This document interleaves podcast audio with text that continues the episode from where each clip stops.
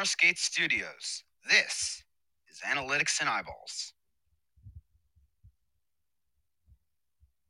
From the Summer Skate Studios, Analytics and Eyeballs is brought to you by Top Golf.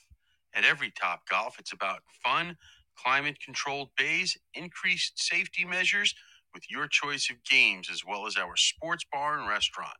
See your local Top Golf location or topgolf.com. Summer Skates, shower shoes and koozies customized for yourself or your entire team. Caesars Entertainment Resorts and Casinos, from coast to coast and beyond, wherever you need to be, Caesars Entertainment Resorts and Casinos has a destination that suits your style. Jet's Pizza, with six different styles of pizza, eight different types of crust to go with all of our fresh toppings, you can let your pizza cravings run wild. Peterson Toyota, earning the trust of our loyal customers at 4455 South College Avenue in Fort Collins every day for over 50 years. Metro by T Mobile. Go to metrobytmobile.com to find your perfect plan, all of which come with the power of T Mobile's 5G network. M Drive. Our boost and burn is specifically designed to help get you active, get lean, and burn fat. Get yours at mdriveformen.com. Drury Inn and Suites. Find out why we say our home is your home. Visit druryhotels.com. Jessie Rae's Barbecue.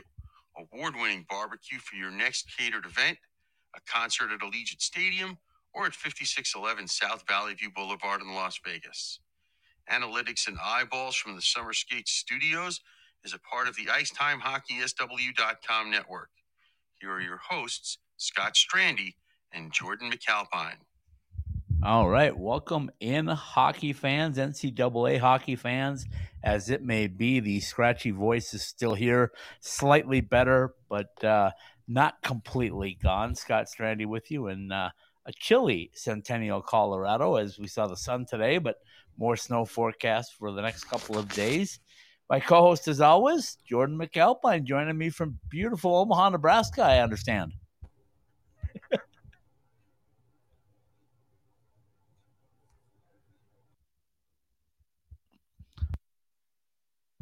All right, my system is a mess again because I'm not hearing anybody.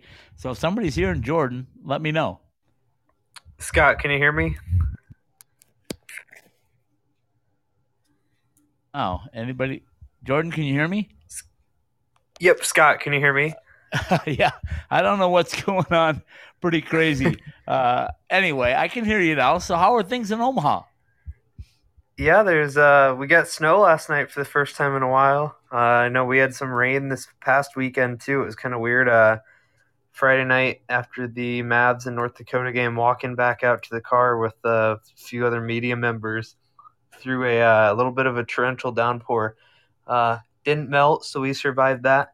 but uh, outside Omaha, outside Omaha today, it's uh, a little chilly compared to how the past week or so has been here. And I know in the next four or five days or so, we're supposed to get another round of snow. Um, but besides that, most of the snow from last night melted, and can't complain. Uh, can't complain too much. So. Well, you're welcome. I sent that snow from Denver, by the way. yeah, I, I, I, appreciate it. That's, uh, uh, yeah, I'm we, sure we you got, do. We got teased out here that it was looking uh, looking like spring weather with uh, last week walking around in shorts and t-shirts a couple days, and then lo and behold, Nebraska and Midwest winter weather wants to uh, make its return in grand fashion, I guess. Oh, Mother Nature at its finest. okay, we wrapped up a regular season in uh, every conference, I think, finally, uh, this last weekend. The pairwise are out. Things have, uh, have jumped around a little bit. You saw the uh, what currently is the number six team in the country, and the uh, Mavericks did some damage. So before we get in, we got a great guest joining us tonight too in about 15 minutes or so. But before we get into that, let's uh, let's talk about what happened with North Dakota and Omaha right in front of you. Yeah, I got uh, I got treated to a very good weekend of hockey. Um, Friday night's game, five four win for North Dakota in overtime there. UND scored uh, relatively early in that one.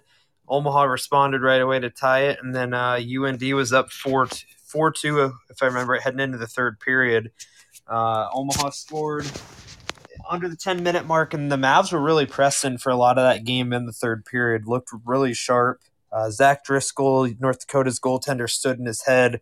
UNO missed the net on a couple chances they could have tied it, and then Taylor Ward with 56 seconds left um, even that game up at 4 4 and sent it to overtime. UNO had two chances really early on that they more than likely, uh, one of which probably should have buried. Driscoll looked to get a piece of it, also looked to put it over the top of the net. And then uh, the Fighting Hawks came down the other end. Tyler Kleven beat uh, Austin Roden, who was getting the start for Omaha. And North Dakota celebrated a Penrose, which is a uh, another subject I'm sure we'll get into later on in this show with with how funny that works out this weekend. Uh, seeing North Dakota parade the Penrose around Baxter Arena ice, and I don't know if that um, gave a little bit of extra motivation to the Omaha side going into Saturday. I know the Mavs don't need a whole lot of motivation when it comes to playing North Dakota on a regular basis, but Saturday, Omaha came out really sharp. Uh, third period, especially of, of that game too, as the game went along, kind of went back and forth at the start, scoreless. Chayse Primeau gave the Mavs a one nothing lead, then a two nothing lead, and that was especially for Primeau. He missed last weekend's series against Denver uh, with the flu bug that was going around the team. That was some of the best he's looked this season, especially on home ice. Uh, Mavs kept it rolling. Isaiah Saville was really sharp, made 30 saves. I know he gave up one goal there um, but besides that, stopped everything else that was fired his way. And lo and behold, Omaha is four and two in this stretch of the last six games. That I think you could very, very well argue that they could have been six and zero, um, especially in that Den- second Denver game. That they were the better team for 45, 50 minutes and had a stretch in the third period kill them. And then uh, Friday night against North Dakota this past weekend UNO outshot them 18 to 18 5 combined between the third and overtime and had chances galore at the other end. But UND uh, obviously found a way to come up on top, and uh, Michael Wiseman got the uh, privilege of presenting back to back Penrose Cups on back to back nights. yeah, I don't know if you saw my video with him. I shot about a four and five minute video with him up in the press box after Saturday night, and he said, uh, it's been nine years I've been with the NCHC, and the first eight I didn't present one cup, and uh, in the last 24 hours I've presented two. it's hilarious. Yeah, I, uh, um, I I text I texted him yesterday that at this point he's got to present the uh, Frozen Face Off Championship trophy up in St. Paul to just keep the good times going. Like, yeah.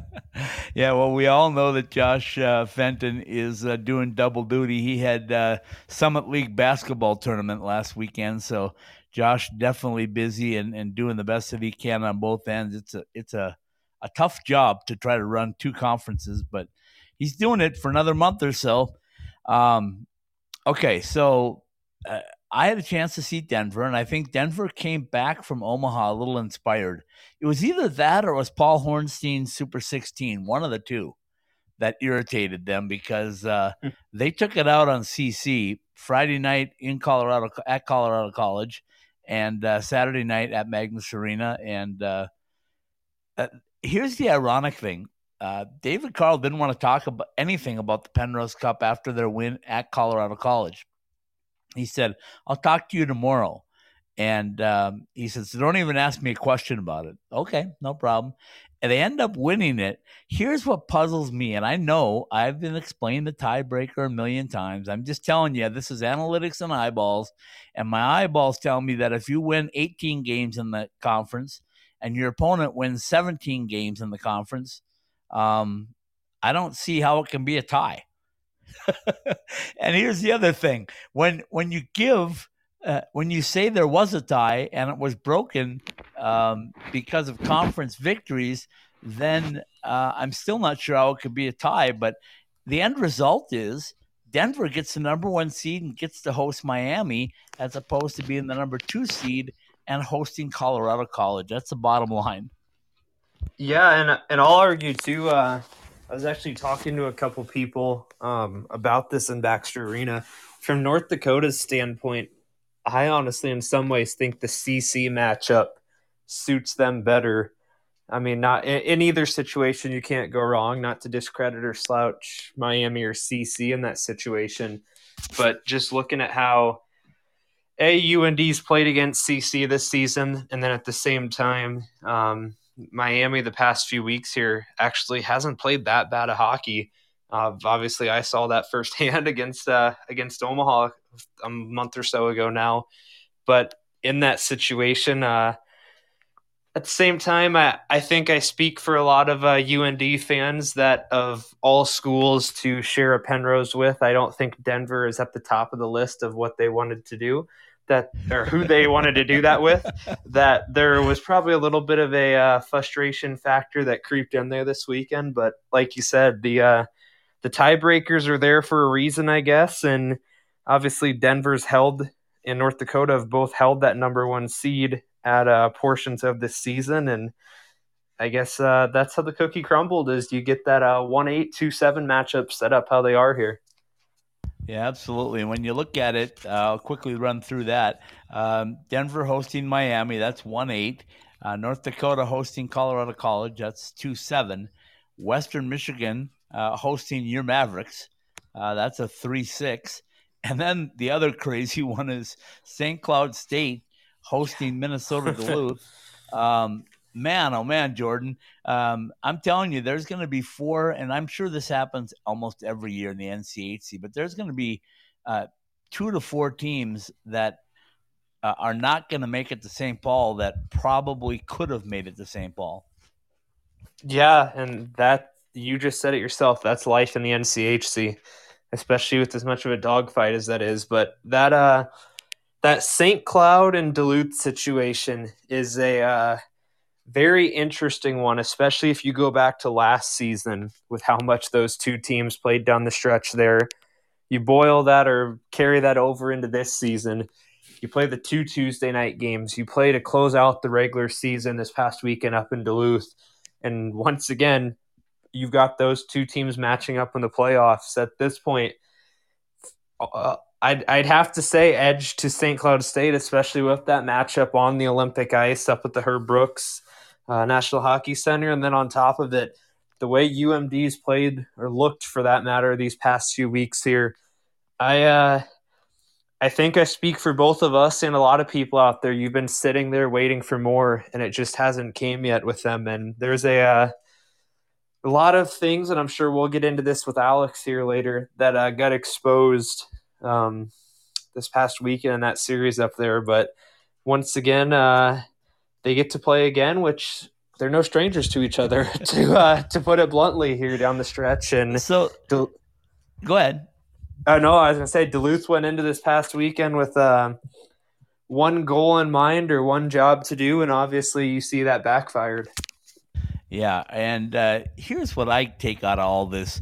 Uh, this coming weekend, obviously the the one eight, the two sevens, there's heavy favorites and heavy underdogs, but when you look at um, um, Minnesota Duluth and St. Cloud and Omaha and Western, it could go either way. And uh, to say that two of those four teams will not be in St. Paul is, like I said earlier, it's shocking. I guess, you know, you, you would have to say maybe it was uh, written in the stars this year that Miami and Colorado College might not get the shot to get to the frozen faceoff. But man, how do you pick between those four Minnesota Duluth, St. Cloud, Omaha, and Western? Because – two of them are going to go home, and uh, all four of them could be national tournament uh, participants. Yeah, and I, I think that second thing you just said there is the most interesting thing about that. That with the situation that they're in right now, uh, obviously Duluth isn't exactly safe or comfortable at a full extent right now. I know St. Cloud probably with those uh, with the weekend they just had really up their chances there. And then obviously Western solidified up near the top. All three of those teams have a uh, very good chance of playing deeper into the postseason once the NCHC portion of the schedule is done. But theoretically, you could have two of those three teams not in St. Paul, like you just said there, which is crazy to think about. And from Western standpoint, I uh, I know going into the stretch here, I had my question marks, but at the same time, with the way Omaha's looked the past few weeks here, that might be the team that you least want to play on this conference right now, especially with the momentum that they're riding here. You've got four wins in the last three weeks, all and like I said earlier, could have potentially even had six. All of those being against top ten teams right now. They get another test against a uh, another top ranked team this weekend, which seems like that's just the normal life in the NCHC schedule. But on top of that, I don't uh, I don't think I'd exactly say Western's been playing their best hockey of the season the last few weeks here either. I know they obviously uh, have the good weekend against Miami to close out the regular season. They've had the Washi situation and the potential distraction with that. They played Denver, St. Cloud, North Dakota, some tough competition on top of it. But I uh, I know playing at Lawson in that playoff series probably helps them. Personally, I think either way that series goes three games, however you look at that. But I uh, I'd still be on the fence a little bit about which way I see that series tipping, but it's definitely the uh, the most intriguing matchup of the four, if you ask me. Absolutely. Let's take one quick break. Let's come back and let's bring on our special guest tonight, the voice of uh, NCHC hockey on CBS Sports, and also the voice of North Dakota hockey and North Dakota everything. Alex Heinert will join us in two minutes. Ask any hockey player in the desert Southwest, and they'll all tell you the same thing. We love going to the rink in sandals. Now you can show off your game in style with summer skates. Officially licensed summer skates are comfortable, washable, and can be designed to show off your fandom. Phil Kessel, your guy? Big William Karlsson fan? Or is Auston Matthews the man? Have your summer skates designed to show off your favorite NHL player or shout out your own game with your own number. Team discounts and customization available too for groups of 12 or more. Thirsty after getting off the ice? Our new koozies are perfect for keeping that cold one cold in the desert heat comfortable and durable. Show up to the rink in style. An authorized retailer of summer skates, you can purchase yours through our website at icetimehockeysw.com.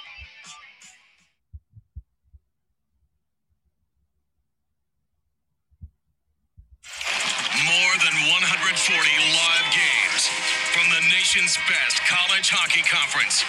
Ready for you wherever you are, however you want to watch. Your favorite team is on NCHC.tv. On your phone, tablet, or stream to your TV. Subscribe now to watch the best in college hockey at NCHC.tv. If it's NCHC hockey, it's on NCHC.tv.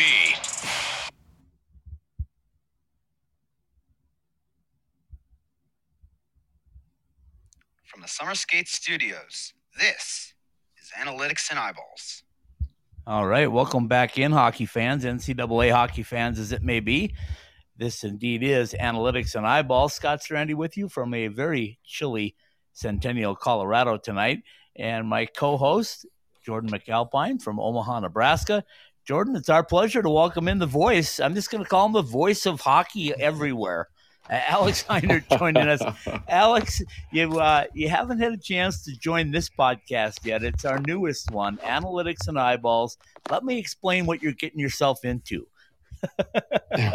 okay, please, please do, Scott. Line, line me up. Give me an idea uh, what's going on. Okay, so we call this Analytics and Eyeballs. It used to be my professional show, but uh, college hockey has just started to dominate our uh, our airwaves, if you will. So um, Jordan and I thought maybe we should put together an Analytics and Eyeballs where we take a look at the rankings, the polls.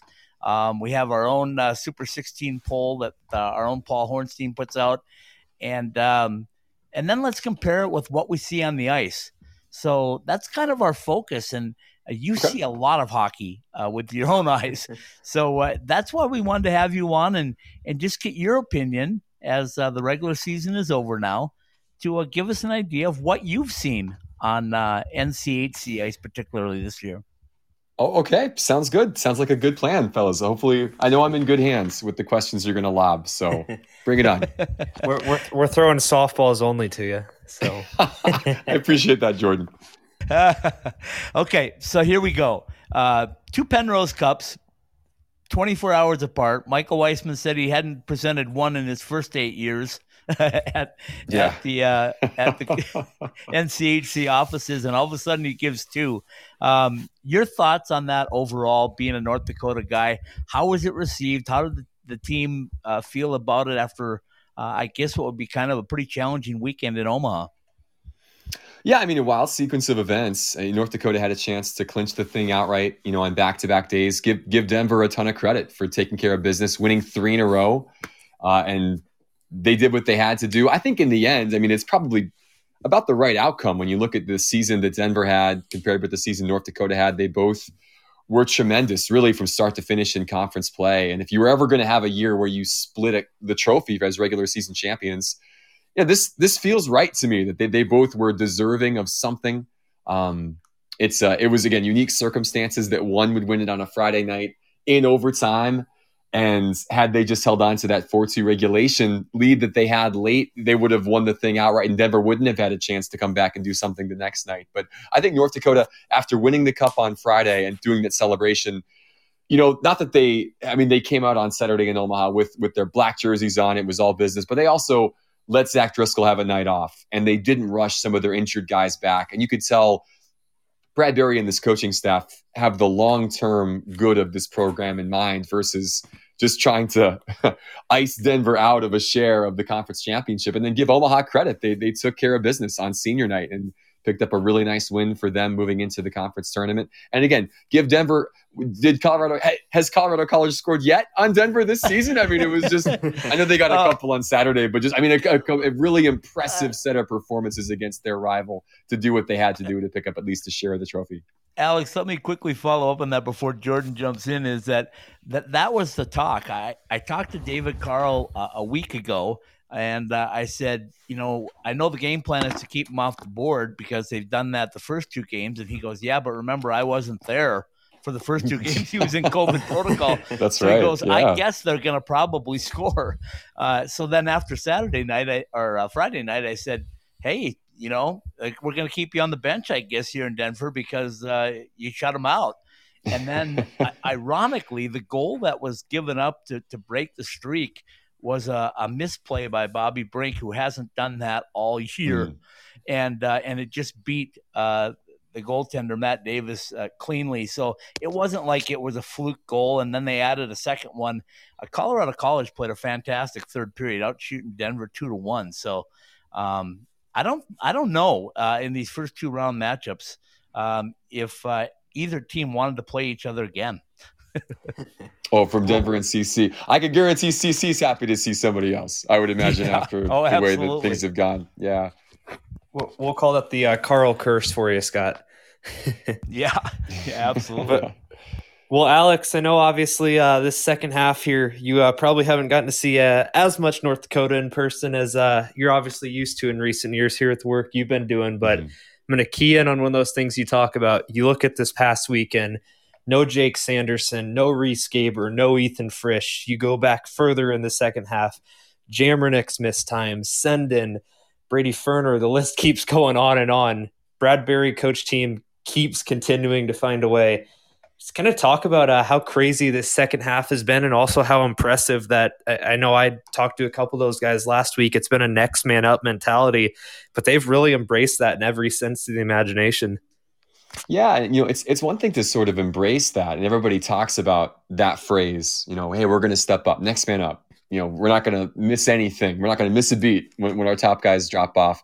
But it's another thing to keep getting the results. And this team was has just been decimated in the second half of the season, and for them to not just you know kind of keep it together and press on, but to go on this seven game winning streak and to to sew up the regular season championship. You know, they basically come from behind to do so without their you know their leading scorer from from their forwards group. Probably the you know maybe the most talented player in all of college hockey on the back end. They lose Ethan Frisch down the stretch, so you're losing your top D pair out of the lineup, and it just it's it's really been impressive to see them continue forward. And you know, obviously, just like same story with a lot of these teams. I mean, same story with Denver or St. Cloud or Minnesota Duluth or what. if you're in that locker room, you're a good player. I mean, th- th- these are good guys. I mean, talented young men who are stepping in to fill the shoes of the players who were out injured. But it is staggering when you look at the list of guys. I mean, at one point, it just it they have no healthy bodies left. They were down to 17 skaters. I mean, at one point, and they still win the series or still sweep. I mean, a couple of weeks ago, it's just it's just crazy what they've been able to do with such limited numbers. And now, again, they're getting healthy again. Outside of Gavin Hain, all the guys we just mentioned should be back. And whether it's mm-hmm. this weekend against Colorado College or next weekend, if they make it to the Frozen Faceoff, uh, they should have a pretty full complement, including Jake Sanderson. And that's, I mean, on the one hand, like you kind of wonder, oh, gosh, things are working so well without these guys. Maybe it's okay if they, but no, I think everybody from a North Dakota perspective is really excited to see what this team can do now that some of those second and third and fourth options have gotten some experience and have grown in confidence plus you add back some of the high end guys who were having great seasons before they were injured. It's a scary proposition. This team could have, against all odds, could be poised for a really deep run in the NCAA tournament. Well, and it's crazy to think about coming into this season. Obviously, I don't know if I'd use the term wrote off, but a lot of people obviously didn't have the expectations for this team of the last few years. Mm-hmm. I know you had that Western series. You looked down the lineup and Brent Johnson, Dane Montgomery, Carson Albrecht. You uh, you don't have the Jordan Kawaguchi, Shane Pintos of the world scoring those goals for you in those series, but it just to see them get to this point to kind of touch on your point there it's a uh, it's a scary team that you don't want to run into at this time of the year not only with the experience but just getting these guys back healthy knowing you have everyone firing on all cylinders. Yeah i mean it's obviously going to be you know a one and done situation just about from here on out and they could certainly run the table and not lose again the rest of the season and, and lift a ninth national championship. They could get dropped in the first round of the ncaa's like anything's possible and I, I just think the fact that they did what they did in the regular season, you know, because to win a regular season championship, especially in this league, like you have to be consistent night in, night out. You can't really have that many off nights. And for this team to do so when, yeah, they were picked to finish third in the league. I know a lot of people picked them maybe a spot or two lower than that based on, not necessarily based on what they had coming back, but based on what everybody else had coming back. It was really hard to justify putting North Dakota ahead of St. Cloud, Denver, Western, even with the people they had back, Minnesota, Duluth. So the fact that they were able to be as consistent as they were with so many holes in the lineup and win a regular season championship, that that to me is most impressive. Anything from here on out, I mean, it's it's college hockey. It's a crapshoot, really, in, in these sorts of single elimination situations.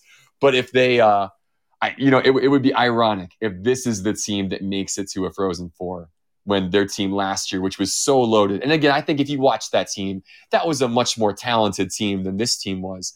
Doesn't mean that they're any more or less worthy of winning a national championship. But it would be it'd be interesting to see this group that nobody expected much of go further than that group did. It would it would be I, I would I'm curious to see how it all plays out for sure. Okay, so quarterfinal action starts now. Jordan and I talked about this before you came on, Alex, and we said, uh, you know, uh, number one and number eight, number two and number seven, probably both heavily favored for the weekend, as you would expect. But here's mm-hmm. where it gets interesting uh, Western and Omaha and St. Cloud State and and Duluth are going to play, and out of those four teams, only two of them are going to make it to St. Paul, and yet all four of them may end up in the national tournament. Weird. yeah, I mean that's we knew going into this season. Again, no offense to Colorado College or Miami, but it did feel like here are six teams that have a great chance to be relevant, you know, for a national championship and, and make the NCAA tournament. Went from Omaha, at least in terms of the standings as they are right now, Omaha up to Denver and North Dakota at the top. And the season has played out pretty much exactly like that, where you've got six really good teams. And Omaha has been a little more inconsistent at times this season and, and will need to make some hay here in the frozen faceoff to give themselves a shot to make the NCAAs. But the fact that the NCHC basically has five locks and one pretty good team on the bubble. It's a typical NCHC year, right? I mean, what should we be? should we expect anything less at this point? All these programs are incredible and they just keep coming back year after year. But you are right. It does set up some very interesting matchups in the first round in this best of three format Omaha going to Lawson, St. Cloud State, and Minnesota Duluth going at it again uh, at the Herb instead of in Amsoil because of the way things played out on Saturday night. It is going to be a lot of fun. Uh, certainly, multi-screen viewing for college hockey fans coming up this weekend. Alex, you look back back at this past weekend. Obviously, I know you have uh, that game Friday night up in Duluth with it. You heading into this weekend. St. Cloud and Duluth have played so much the last few years here, six times down the stretch. This year, you got the Tuesday night games on top of it. You have the playoff series again this year. You even go back to the COVID year last year, them going head to head as much as it is. A, what you see this weekend, and then number two, uh, how much of an interesting dynamic does that add? uh, familiarity plus playoff intensity on top of it. Yeah, I mean, these are the two biggest rivals of each other in this conference. And they played seven times last year, to your point. I mean, it was just constantly they were at each other and they met in the frozen faceoff semifinals and what was a really good game in grand forks and then this year same story like you said these tuesday games you know both went to shootouts the friday night game in duluth all went to overtime uh, before Kobe Roth won it. And then Saturday's game, St. Cloud State just came out and, and locked down the Bulldogs, and it was a big 2 nothing win. Dávid Hrenák played great. You know, that's been the issue for St. Cloud State this season It's been, mm-hmm. you know, getting things figured out defensively at times. And for them to earn a shutout on the road in a must win situation, for them to clinch home ice, that's got to be a huge confidence boost for this team that did make the NCAA championship game a season ago. So the fact that they're playing on the Olympic sheet, you know, makes a big difference. And obviously these two teams know each other so well that I don't know if it's you know okay now St. Cloud for sure you can pencil them in to make it to St. Paul. Uh, I don't I wouldn't go that far, but this certainly feels like a series that will go three games, and all these games have been close between these two over the last two years. It's going to be a shame, obviously, that one of those teams is not going to be in St. Paul. That's what our CBS crew when we finished up on Friday night. That was I think the first thing that I said to Dave Starman, like one of these teams is is not going to make it to the frozen faceoff. It's crazy to think that like two of the premier teams in the country and, and one of them is just going to be automatically done because they're playing one or the other. But that should be a, a, fascinating series and two two contrasting styles, right? I mean, St. Cloud State wants to get up and down. They want to play fast. They're going to use that extra width on the ice to their advantage. Outstanding historic power play. Minnesota Duluth wants to get you in a phone box and just beat you up and try and win two to one. And they've done that for the last couple years so successfully. We'll see if they can do it against St. Cloud now on the road this weekend in a best of three series.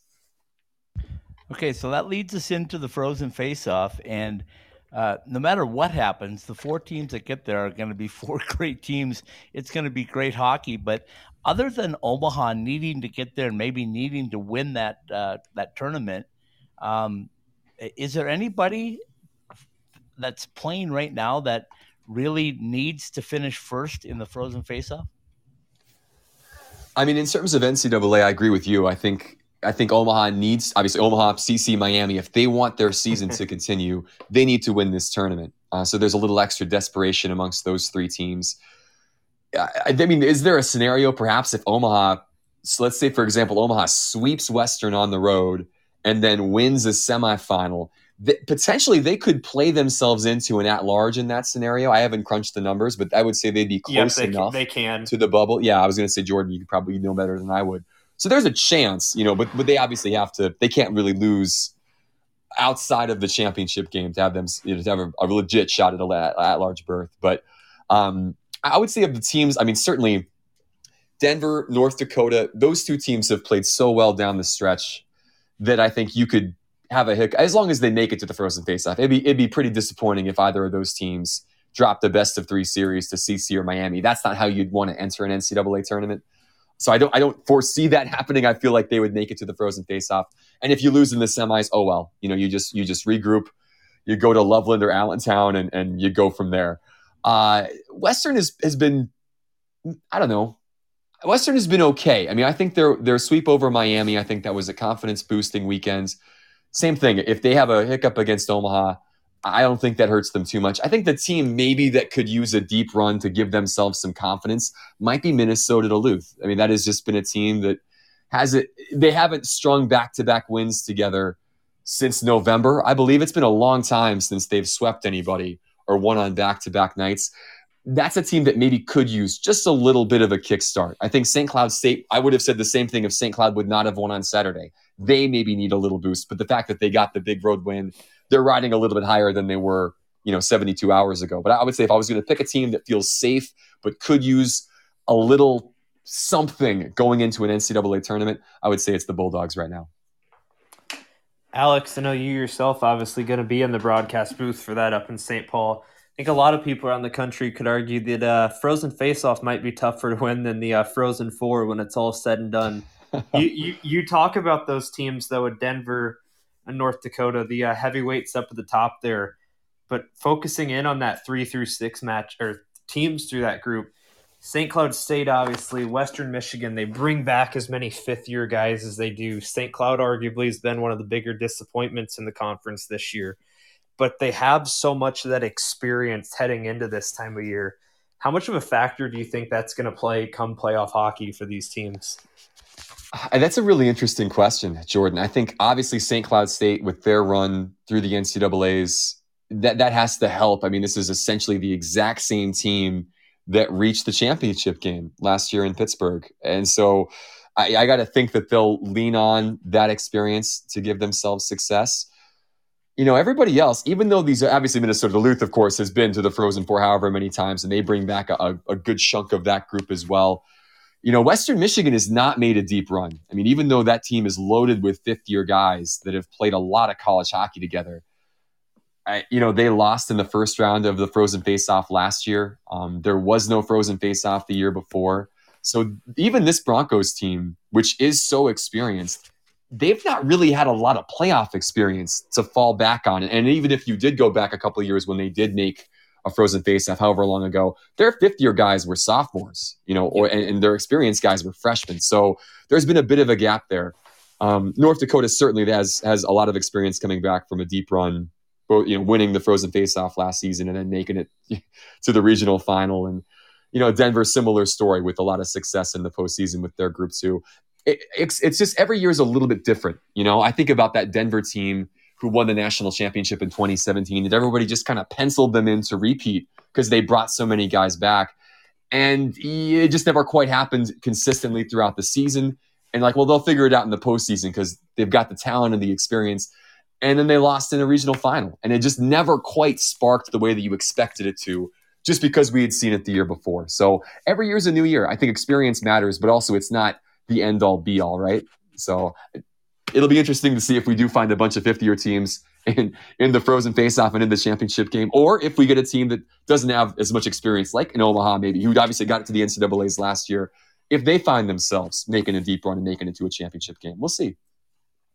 Alex, uh, one of the things that we kind of touched on earlier was um, it, North Dakota and Denver both have been near the top, if not at the top of the NCHC standings all season long. But uh, and I'm going to ask you this from the perspective of you talking to Brad Berry as I talked to, to uh, David Carle. But oh, I got the sense the last month, Alex, that David Carle was trying to build.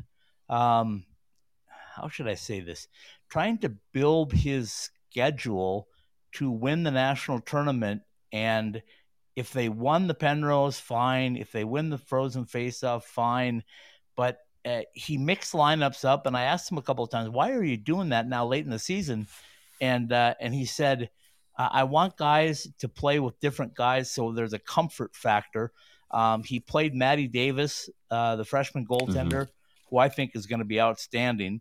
Um, so is that kind of the same way you kind of got to feel with Brad Berry? And is that, if so, is that different than years past? Well, I think with with North Dakota this year, I don't think Brad had any option to mix lines. they didn't have enough healthy bodies to experiment, so it was it was pretty much just this is what we got, and here we go. I, I so I think I, they they were a little bit handcuffed in that sense, but I, I, think certainly I think every coach at that level, you know, at a Denver, at a North Dakota, that that is planning on playing for a national championship, you know, that's the end goal, right? I mean, I think they they look at big picture, you know, that macro vision of what do we need to do to get our team ready for the NCAA's to win four games in a three week span and lift the trophy at the end of the season, while also balancing, okay, what's most important for a Friday night in January against the conference op- opponent? You know, what do we need to do to win this game tonight while thinking long term. And I, I think David Carle does a great job of that. And obviously Brad and his staff do too. I think you, you don't have the success those programs do by being either A, too too big picture, and you sort of, you know, miss the forest or miss the whatever, whatever that saying is, miss the forest for the trees or whatever, or or being too focused on the day to day and and just trying to win in the now. So um, I think yeah, I think on a different year maybe you would see Brad you know mix things up or change up some combinations. And we've seen that a little bit. I think we've seen that with the power play but a lot of that's been just due to necessity because they just have not had the bodies to throw out there. But um, we will see if you know maybe again can maybe both david and brad coming at it from different reasons sort of end up with the same result where you've given guys different opportunity to play with different players you've seen guys on specialty teams that wouldn't normally play there David was doing it from an experimental standpoint. Brad was doing it because he had to. Uh, it's, it's, you know, sometimes it just works out that way. Alex, one for you here with your uh, second half a little bit individually. Getting to travel, see a lot of these barns that you may not otherwise have done. You get to do all the CBS national games. What's this whole experience been like for you personally?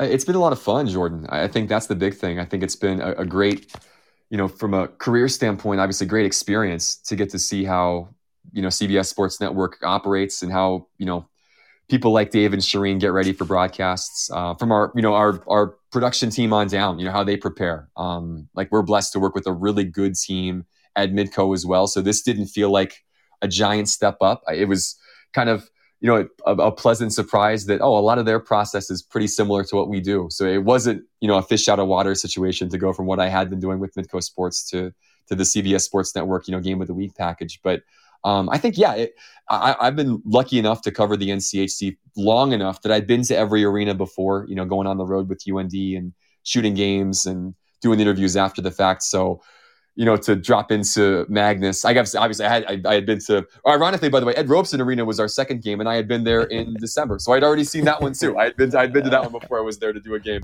But um, I always joke like that. I am I'm somebody that gets comfortable maybe after I've done something once or twice. I'm not usually a natural at, at, at anything like from roller skating to swimming to like cooking a new meal or whatever. I, am a high rep guy. I need a lot of reps to sort of feel comfortable. And I just feel like God put me in a position this year to succeed because I had had experience, A, working with Dave before, B, being in these cities and, and rinks before, obviously, C, knowing these teams well. Um, if I was ever going to make a move to do national television and to you know have sort of a little more pressure and a little bigger spotlight, I mean, it couldn't have happened in an easier setting for me to to feel comfortable right away. So I'm blessed to work with great people at both places that I work and and blessed to cover this conference that I've gotten to now for seven seven years or so. It's it's been a privilege and I've really had a great time. Been a lot of fun. All right, I, I got a two-parter for you here. Uh, the first one is, how in the world is Shireen doing after she fell off that bar stool at eleven in the morning?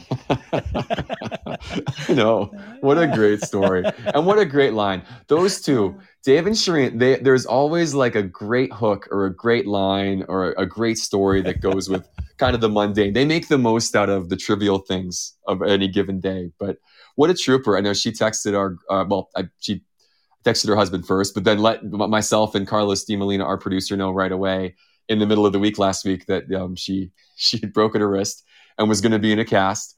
And uh, just a trooper. I mean, just hung in there this weekend. She got a little help from Scott Sandelin's wife. His wife Wendy called one of her friends to come over and do Charean's makeup before the game because she couldn't do it herself because she only had one hand. And Dave is over there at night removing nail polish and it just it was just so funny to see those two interact. Uh, it always is. They're such a good couple and so funny and uh, and uh, for Dave to have to step up and do a few extra duties as assigned as the husband uh, was was great to see. But I think she's doing great and she's uh, she's fired up for a couple more games coming up in St. Paul this next week.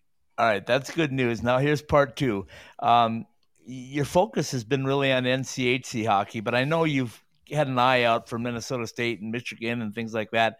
As yeah. I look at the pairwise right now, Minnesota State, Michigan um, locks probably to be one and two unless everything falls apart down the stretch. Um, but then from Denver all the way down to let's say Notre Dame, oh my goodness, is that tight? Um, so first, your thoughts on Minnesota State and and Michigan. Uh, deserving of the one two as what, the way they played all year? Yeah, I would say so. I mean, when you look at what Minnesota State did in non-conference, it just takes away any of the argument against their strength of schedule in the CCHA. And then again, the great thing about the pairwise is it's not obviously opinion based. Like their record and their RPI is what it is because of the teams they played and because of the teams they beat, quite frankly. 33 and 5 and a no joke 33 and 5. That's a great team. And they're set up to do some great things uh, in the NCAA tournament this year. And then Michigan, same story. I know they've had some hiccups at different times and they've been a bit of a controversial figure, but you can't deny the talent. And more often than not, they have risen to the occasion. And so feels like those two are pretty much set now as as two number one seeds. And yeah, absolutely, Scott. I mean, it's pretty wide open to see what happens for those second number one side. I mean, you would you would kind of feel one of these NCHC schools, if it is indeed, you know, Denver, Western, or North Dakota, or even St. Cloud, I suppose. I mean, for that matter, after what we saw this weekend, if one of those schools can run the table, you know, sweep your best of three and then win a couple of games in St. Paul, that team will likely be a number one. I'd be surprised if it wasn't. And then who the heck knows? I mean, after that, I mean, you you could see you could see Minnesota, obviously, if they reach the Big Ten championship game uh, or win the Big Ten, you know, tournament title that's probably a number one seed. You could pencil them in. If you see Denver make it to the NCHC championship game, lose, but lose to North Dakota, you know, Denver could certainly still be another another number one seed. It just feels like the East is just not strong enough this year, top to bottom, strength of schedule wise, for any of those schools to have a, a logistic oppor- a, a legitimate opportunity. So it almost feels like we're going to have two Big Ten schools, two NCHC schools, you know, either two two of one or two of the other, along with Minnesota State as your number ones this year. Alex, you transitioned me perfect right there. I know you and I talked about this back out in uh, Colorado Springs, which feels like forever ago, early early in the second was, half. Yeah. But yeah. you you, uh, you look at that current pairwise, and I mean, theoretically, you could argue all the way down to about 19 of so many teams still being alive and having a chance to get in there. I'd, uh, I don't know how much of a byproduct it is of just the last two years between COVID and last season not having the pairwise in place. You uh, can almost forget what this system looks like at this time of year, but you look at those rankings and see how tight it is. Do you remember in recent memory a uh, situation of so many teams battling it out for those final few spots? I mean, it always feels like it's it's pretty competitive. I always think going into conference tournament time, if you're in the top twenty, you know, depending on where you are and, and what you can do over the last couple of weeks, as long as there are games and you're going to be playing good teams, you always give yourself an opportunity to rise. And to be honest, I usually don't get too focused in on the pairwise on, until kind of that last weekend of the regular or last weekend of the conference tournaments, because that's when it really feels like okay. Because right now we could be talking a lot about yeah, you know, Providence, Omaha, Clarkson, etc. Hey, this is these are going to be teams to watch, and then a weekend passes and then two of those three are done and they're not they're not in the conversation anymore. So um, so I'd probably I'd be the wrong person to ask, I suppose, if there's been a season like this where with two weeks left before selection Sunday, it's been as crowded or as tight. But I, I would say, yeah, I mean, there are a lot of good teams out there, and I, I kind of said I didn't mean to disparage the East, by the way. There are good teams out east that can certainly go make a run if if you take care of business and make it to a conference championship and you beat some good teams along the way and there aren't too many upsets. I mean, there's also that you sort of need the good teams to win these conference tournaments. You're going to give yourself a shot if you're a bubble team right now. You know, 15 can be safe some years when everything goes chalk around the country. Sometimes 12 is where you have to be. We saw that a handful of years ago. So it's it, there's a lot of hockey left to be played, even though there are only really two weeks left.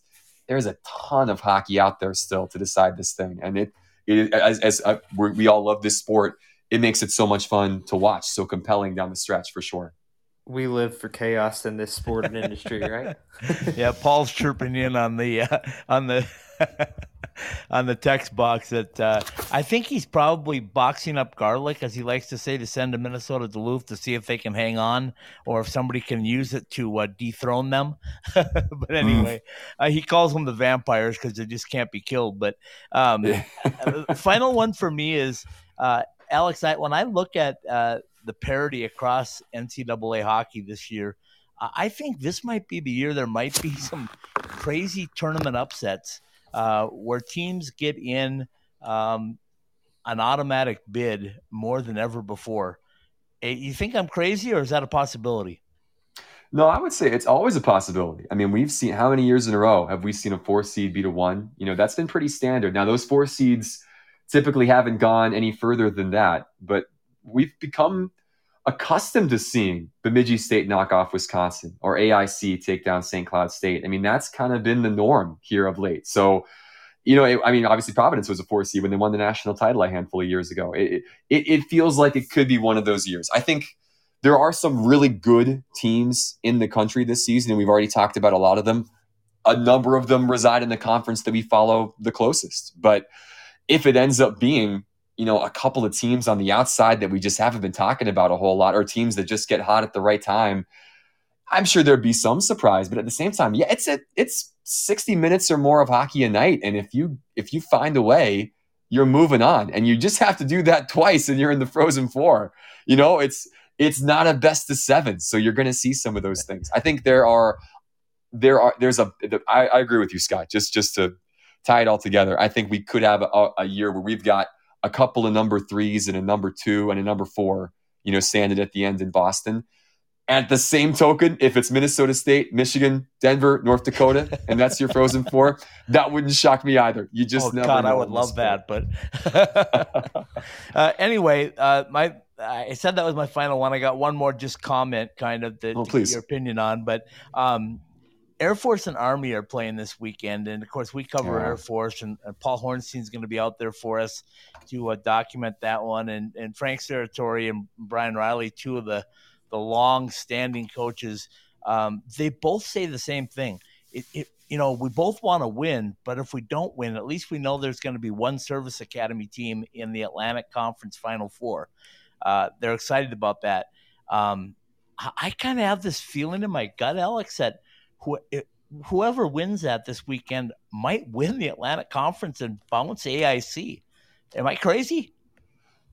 Oh, you're not crazy. Um, I mean, I think that the uh, that would not be the odds-on choice. Uh, probably AIC's been good this season, but at the same time, too, you wouldn't put. I mean, Army obviously is is what third in Atlantic hockey right now, third, fourth, whatever, tied tied with RIT, and um, Air Force has been a team that's been there before, you know, not just a couple years removed, you know, from being an NCAA tournament team and from beating beating St. Cloud State in a in a four one situation. So, you know, I I wouldn't put anything past a Serratore brother, and and as you said, you know this that's an Army team that's that's playing good hockey this season. So fun to see those two go at it. I mean that that takes on a whole different dimension in terms of rivalry when it is two service academies, and you know, who knows how much longer they're going to be conference mates. You just you never know in in this whole thing. So I think we'll enjoy that series this weekend. And I think all of us, even though AIC, what Eric Lang has done there is phenomenal and it was great to study them up a little bit last year for their NCAA tournament appearance against North Dakota. But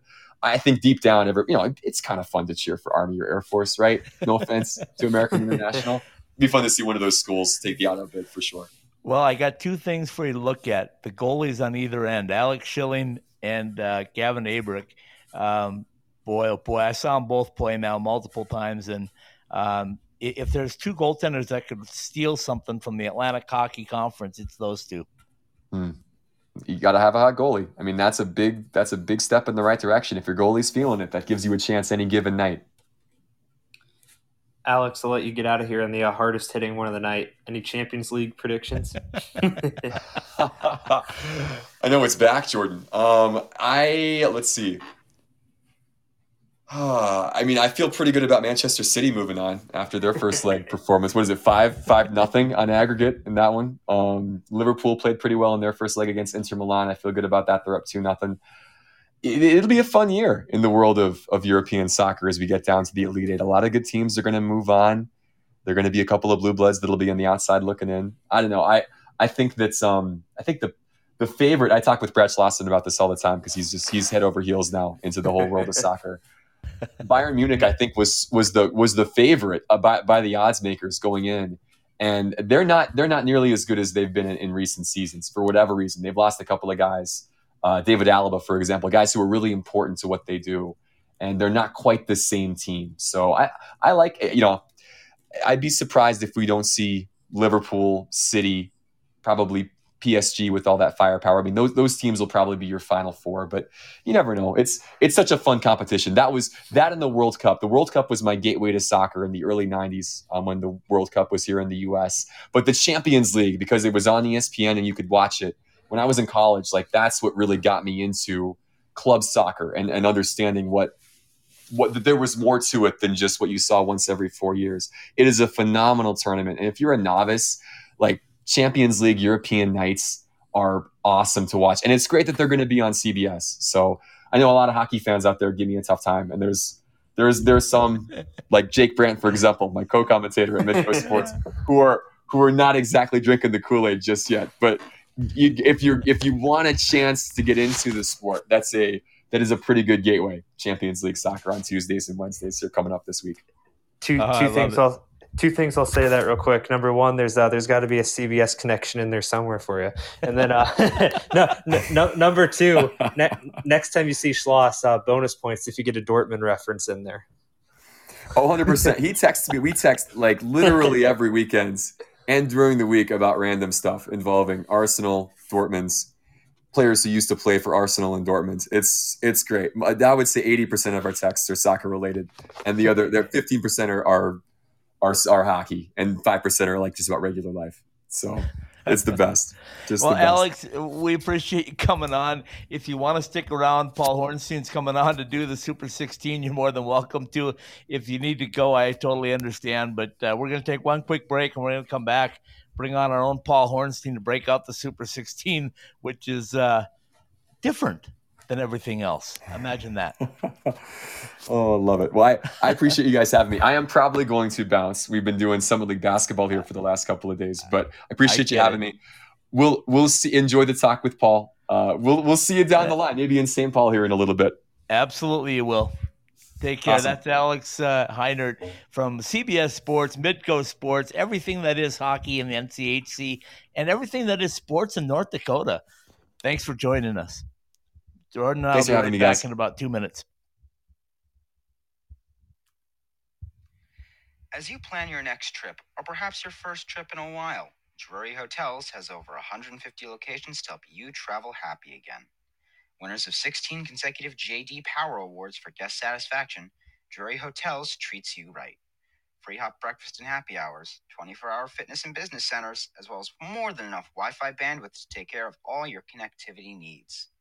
Whether you're traveling for business, catching a hockey game, or just trying to reconnect with cozy moments, Drury Hotels have the location and amenities you need when looking for a place to stay. Call 1 800 Drury Inn or go to druryhotels.com and book your stay today. Drury Hotels, where our home is your home.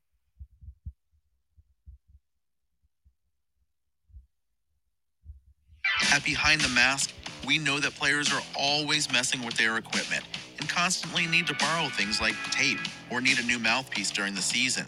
Point is that just because you are fully outfitted to start the season doesn't mean you're good for the year. Make sure that you are always supplied with all of the hockey accessories you need by visiting our stores or behindthemask.com. Whether it's an extra mouth guard, wheels and bearings for your inline skates, or extra rolls of tape for your stick, at Behind the Mask, we have all the little things that can make your time at the rink go smoother. Go to any of our three Valley locations or online at behindthemask.com.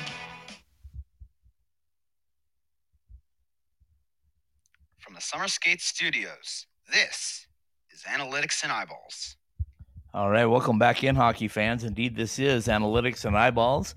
Scott Strandy with you from Centennial, Colorado tonight. My co host, as always, Jordan McAlpine, joining me from Omaha, Nebraska. And it's always the best part of the entire show, this segment, when we get the Super 16 from our own Paul Hornstein. Uh, Paul, how are you? Uh, I'm still looking for my boots to put on after you listening to you shovel it there for the last 15 or 20 seconds, Mr. Superstar Podcaster. well, I thought I, I didn't know if you'd come on or not after the Avalanche got your Islanders, but uh, I had that on uh, because that's what I do. But anyway, Listen, I'm just listen. I'm listen. I'm just, I'm just quoting Chris Perry. That's all. Superstar podcaster. That's all. That, Ah. just, I love it. I love it. Yeah, he's referencing the fact that I was on the WCHL podcast last night, came out today. So, um, anyway, Uh, enough of that crap, Right. literally. Uh, let's go to uh, the Super 16. Are you ready? We're going to read the first eight. Jordan, you ready? Brace yourself. All right, here we listen, to me, there's no controversy here. Uh, yeah, th- th- oh, this week, there's controversy. th- this week is mu- is a step above last. We'll we'll say that. So. really? Okay, here we go. Minnesota State number one, Minnesota number two. I almost fell off my chair. Quinnipiac number three. I did fall off my chair. Um, Michigan number four. I'm okay. Denver number five. A little bummed out that I got to deal with Coach Carle again while he's not in the top four. Uh, North Dakota six. UMass Lowell number seven. Notre Dame eight. And uh, Shireen, you're not the only one with a broken wrist because I fell off a couple of bar stools when I did those eight. All right. Well, listen. I, I are you asking me? Are you telling me? Or No, I'm I'm asking you to justify, and then Jordan's going to beat you up. well, Jordan always beats me up. I don't care about that. I've been beaten up before. I work in a school system, so um, listen. It's just you know, oh, it, it was first of all, uh, you know, you got to give Minnesota credit for winning the conference, right? Regular season. Um, they've earned it. All right. Yeah, okay. Um, and Quinnipiac too, right? Um, they didn't lose. They deserve to drop any. but you moved them up to three. All right. Um, You you feel like Quinnipiac's a top four seed? Obviously you do, but if the tournament were to start today, would you put them in a top four seed? um, well, the pairwise doesn't. I didn't ask that. I asked you. This is analytics and eyeballs. We know the analytics part. I don't know if I would. I mean, I, I would have to debate it. I would. I mean, you know, uh, as as I sit here and and and and look at it, what have they? You know, what did they do to deserve to drop? They didn't. No, that they didn't do anything. It's just their Right. their strength of schedule that puts them lower. Five losses. I know, but who did they play? Uh, Denver's got Five. five losses, and they played all NCHC teams for the most part. no, they're right there.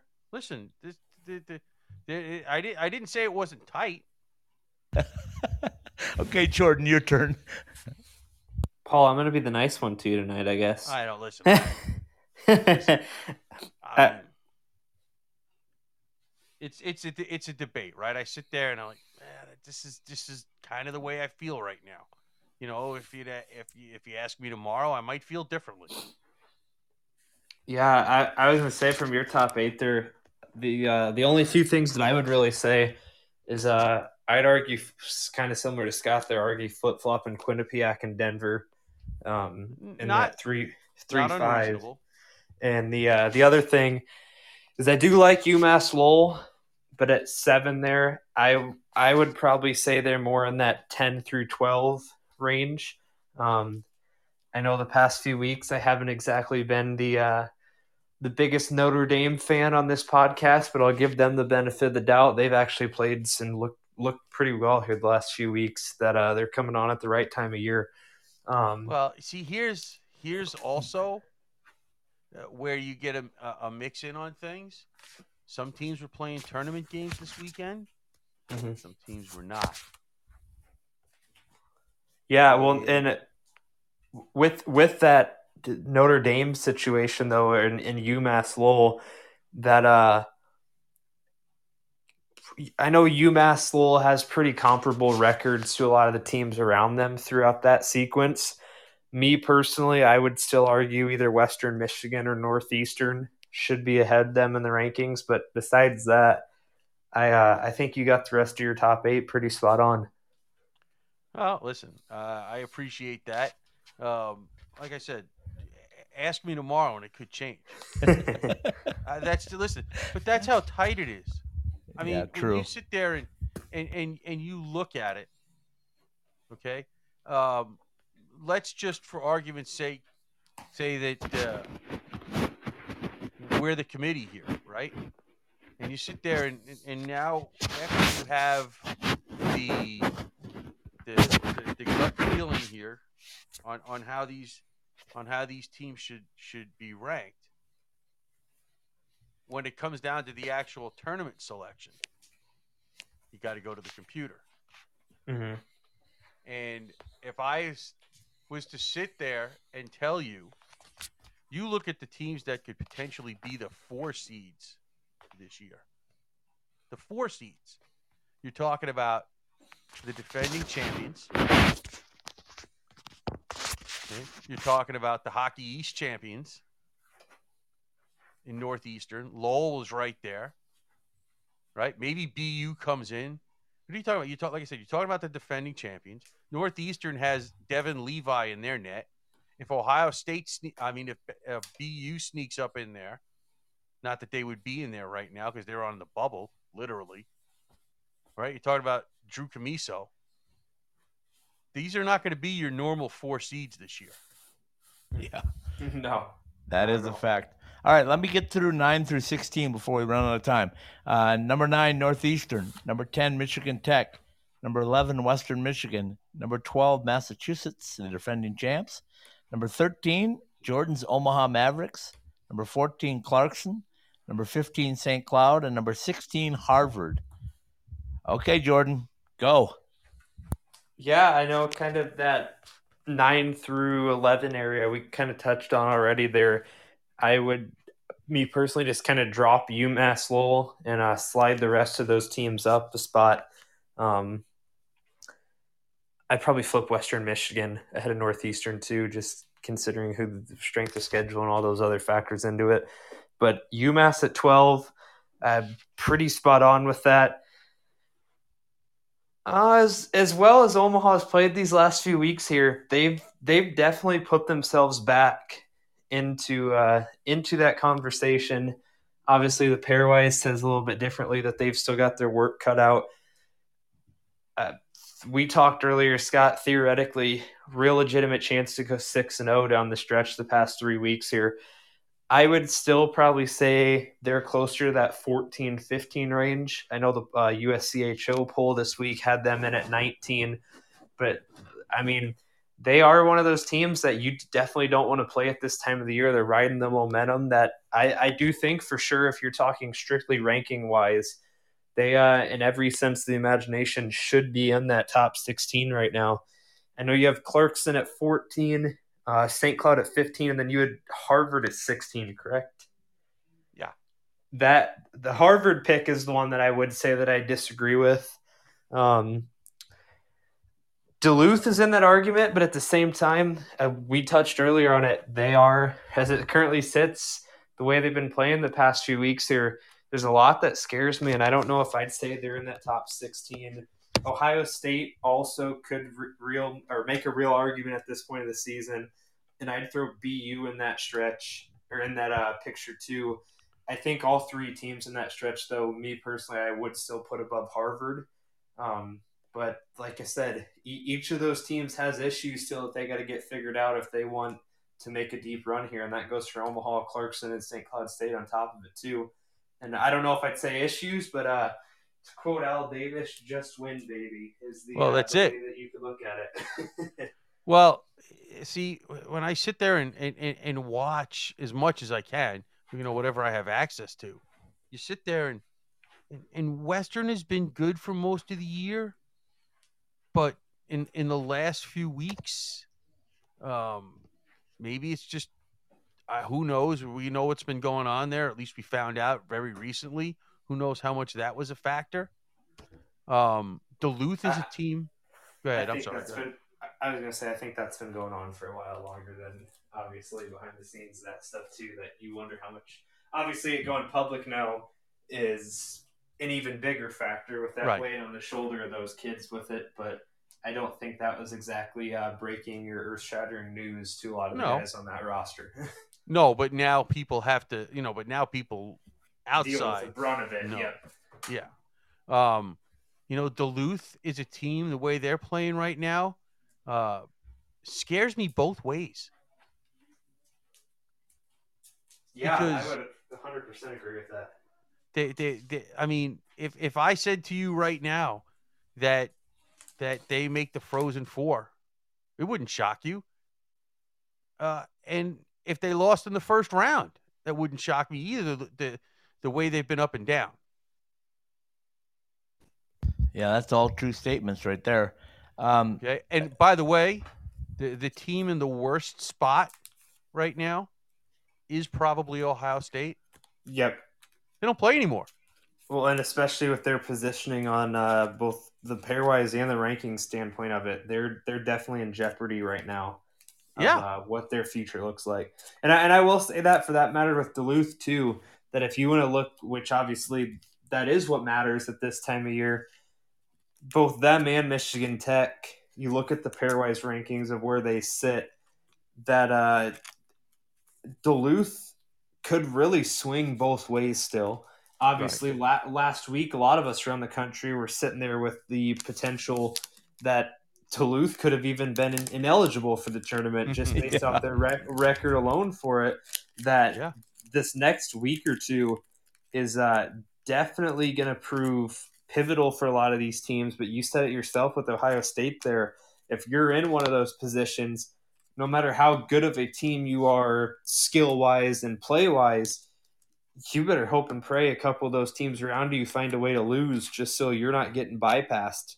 Yeah, I mean, and it's you know, listen, I I haven't done the math. I'm you, you're even without the computer, you're probably better at the math than I am. But when you're not playing, and teams around you uh, are not that far below you and can win more games, it's very likely you can get passed by one or maybe even two teams. Yeah. Yeah, that's 100% correct. I think we've determined one thing out of this whole season as we wind down. Um, uh, we could use 20 or 24 teams in the national tournament. It's almost time for that because there's just too much parity uh, to uh, to eliminate teams way they're going to be eliminated this year. And if, if you think chaos was last year, just wait till this year because there's going to be, um, I'm going to say, six teams that are going to be really, really unhappy, and maybe as many as eight that feel like they should have gotten a berth somewhere along the way. 24 is too much. Yeah, that's. No, listen. Yeah. it- it- it's 24 is not too much if you add another dozen teams. Yep. If there are 12 more teams in Division 1 hockey and you want to add a few more spots in the national tournament, I'm all for that. But you can't you, you can't jump that many teams and still have the same number of teams. And that's that's that's way too watered down. That- yeah, and- but what I'm telling you, I'm telling you two things. I think the parity is there this year more than any other year Right. in the 50 years or whatever I've seen college hockey. I don't think I've ever seen it this tight.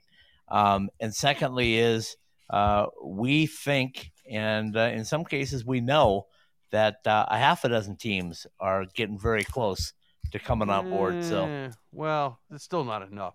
uh, I know, I- but I'm just saying, like I'm talking in the next three years. Yeah, I can give that's you a- still, I can give you half a dozen right now. well, even fu- if funding. yeah, listen, I, I Well, I mean, look at we got we got Augustana who's already there. Yeah, yeah, yeah. We got Lindenwood that's probably going to win the national tournament at ACHA level on I have no Thursday proof of on uh, next Tuesday night, No and then we have uh, Alaska Anchorage, which is coming back. We don't Right. know about Huntsville. There's four. Well, they need to UNLV is two two to three years away. Oregon is five to seven years away. Now I just named you six right there. Yeah, but that's that's first of all. Well, you know, listen, we can get into this tomorrow night. Jordan wants to come back and get through this, but um, uh, that's Now my I was tongue in cheek. down the road. I was tongue in cheek in 24. I was just saying that the parody is like never before.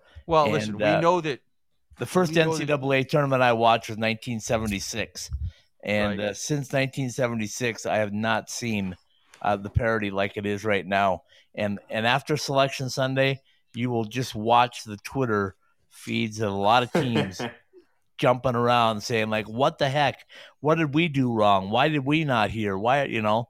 Uh, it's going to be crazy. So just be prepared.